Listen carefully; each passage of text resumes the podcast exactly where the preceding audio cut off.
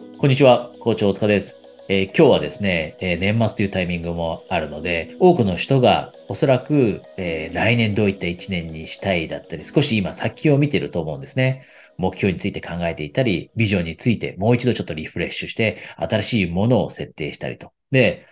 今日、え大切な話をするんですが、それは何かというと、え最終価値と手段価値という話していきます。で、これが目標設定だったり、ビジョンにつながっていくので、ぜひ今日のこのポイントを押さえてほしいんですね。というのも多くの人がこの2つの価値、最終価値と手段価値、ごちゃ混ぜにしてしまって、で、その結果、例えば目標だったりビジョンみたいなものを実現したとしても、それでも、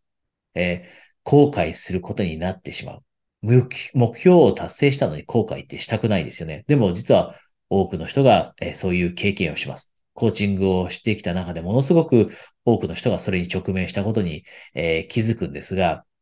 あなたにはそういったことになってほしくないので、今日この話をして少しでもあなたの正しい目標設定だったり、ビジョン設定にですね、役立てばと、えー思っています。で、えーこの話に入っていく前に一つだけお知らせですが、今、年末です。なので多くの人が2022年の振り返りをしようとかって思ってると思うんですね。で、えーよくコメントいただくのが、えー2022年振り返りしたいんですけど、どうやって振り返ればいいかわからないです。だったり、どういったポイントをしっかりと振り返るべきかわからない。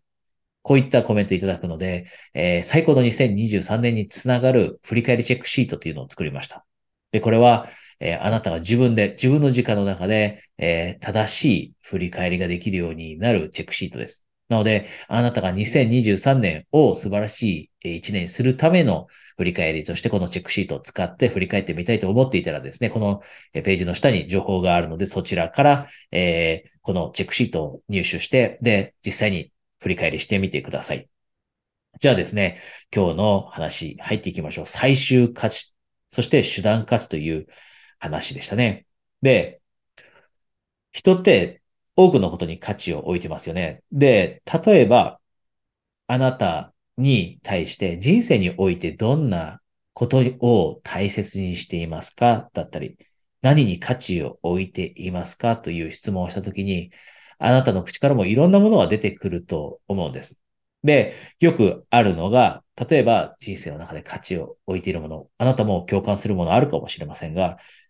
最もよく出てくるのが、例えば自由ですね。自由であること。これがものすごく、えー大切だと。だったり、人によっては安心。安心というものがものすごく自分の人生には大切だと。成功。成功が必ず必要だと。ものすごく成功することは自分の人生にとってとって大切だという人もいます。または家族という人もいますよね。家族が自分の中でものすごく大切。で人によってはもちろんお金ですね。お金が大切。お金に価値を置いている。あとは愛に、えー重きを置いている。愛を大切にしている。つながりを大切にしている。こういう人もいますよね。もちろん。で、恋愛を大切にしている。こういう人もいます。で、今、いくつかよく出てくる例について、えーお話ししました。で、あなたもおそらく今言った中で多くのことに同じように価値を感じると思うんですね。もちろん、えーその、どれぐらい強く価値を感じるかは別としても、えーある程度の価値感じると思うんですが、この中でもしかしたらあなたが一番価値を置いていたものだったりっていうのも見つかったかもしれません。で、実は今言った例の中に二つのタイプの価値があります。それがさっき言った手段価値と最終価値なんですね。で、例えば今言った中で手段価値は何だったかっていうと、お金だったり、家族だったり、恋愛だったり。で、一方で最終価値というのは自由だったり、安心だったり、愛だったり、成功。こういったものが最終価値になります。で、じゃあ例えばなんでお金や家族、恋愛というのは最終価値じゃなくて手段価値かというと、それは、この、例えば、お金ですね。お金というものを手に入れた後に何が起きるかということが実は大切だから。多くの人がただ単純にお金を求めているわけじゃないです。お金が何を私たちにもたらしてくれるかが重要であって、お金は手段に過ぎないと。じゃあ、あなたにとってお金というのはたくさんたくさん稼げるようになったら、どんなものをもたらしてくれるのか。で、人によっては、お金がたくさんあればもう将来のことを不安に感じなくていい。つまりは将来に対する安心が得られる。そうするとさっき言った最終価値の安心につながりますよね。で、人によってはお金、つまりファイナンシャルフリーダムみたいなものが手に入れば自由になると。もう縛られずに何だってできるようになるから、お金が稼げることっていうのは自由を手にすることにつながると。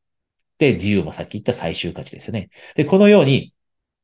お金だったり、恋愛、恋愛も一応言っておきますね。恋愛も、例えば恋愛がうまくいったら、自分の人生には愛がもたらされる。さっき愛って最終価値って言いましたよね。恋愛がうまくいけば愛されているという気持ちだったり、つながりを深く感じられる。または人によっては、恋愛がうまくいったら、自分は安心できると。ずっと一人で過ごすよりも好きな人がいて、自分はその人に大切にされているという感覚を得て安心したい。で、安心も最終価値でした。で、このように、えー、手段価値と最終価値というのが異なると。で、恋愛だったり、お金だったり、または家族というのも手段価値であると。で、これをまず理解してほしいんですね。で、もし、あなたが頭の中で考えたときに、